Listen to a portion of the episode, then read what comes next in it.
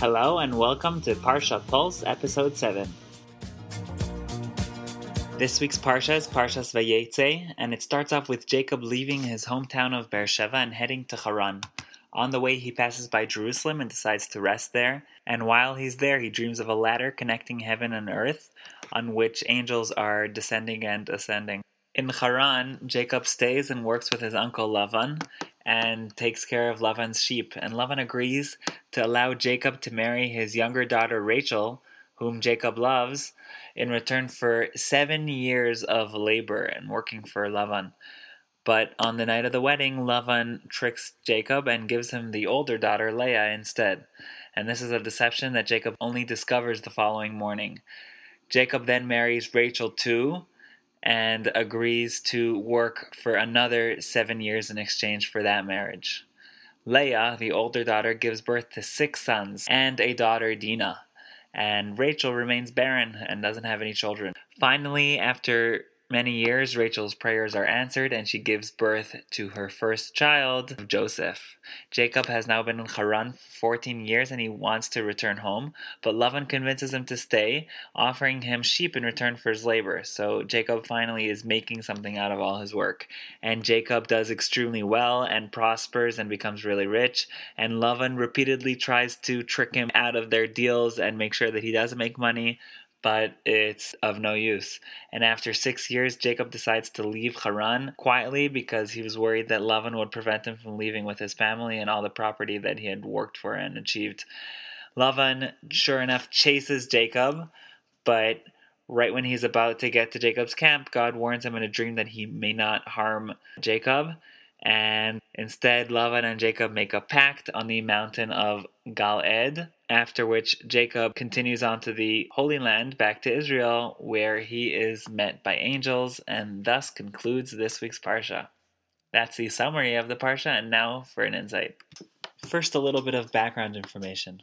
Jacob knew full well that La- Lavan, his uncle, was a trickmaster and a very dishonest person, and therefore he set up a secret code with Rachel to make sure that she would be the one he would marry and Lavan could not play any tricks and pull any fast ones.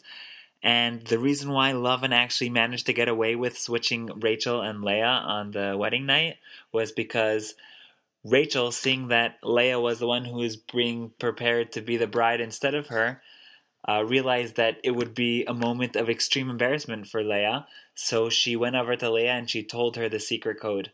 And yet the Torah records what seems like the craziest conversation between Rachel and Leah. And the story is as follows Leah's oldest son, Reuven, went out to the field and found a special plant that was known to be very helpful for ladies dealing with fertility issues. And that is exactly what Rachel was suffering from. So she asked Leah if she minds giving her that plant that her son found so that she could have it instead of her. And Leah responds by saying, I don't understand. Was it not enough that you took my husband, i.e., I was the one who was married to him first, and then you also came and joined into the marriage, and now you want to take my son's plant as well? And if you stop and think about it, that's mind boggling. How could she talk like that to her sister who gave up her own marriage in order to save her from embarrassment? And just to make things worse, the Talmud says that in merit of Rachel's great modesty and, dis- and discretion, when Leah was being switched to replace her on her wedding night, she merited a descendant who was a Jewish king, King Saul.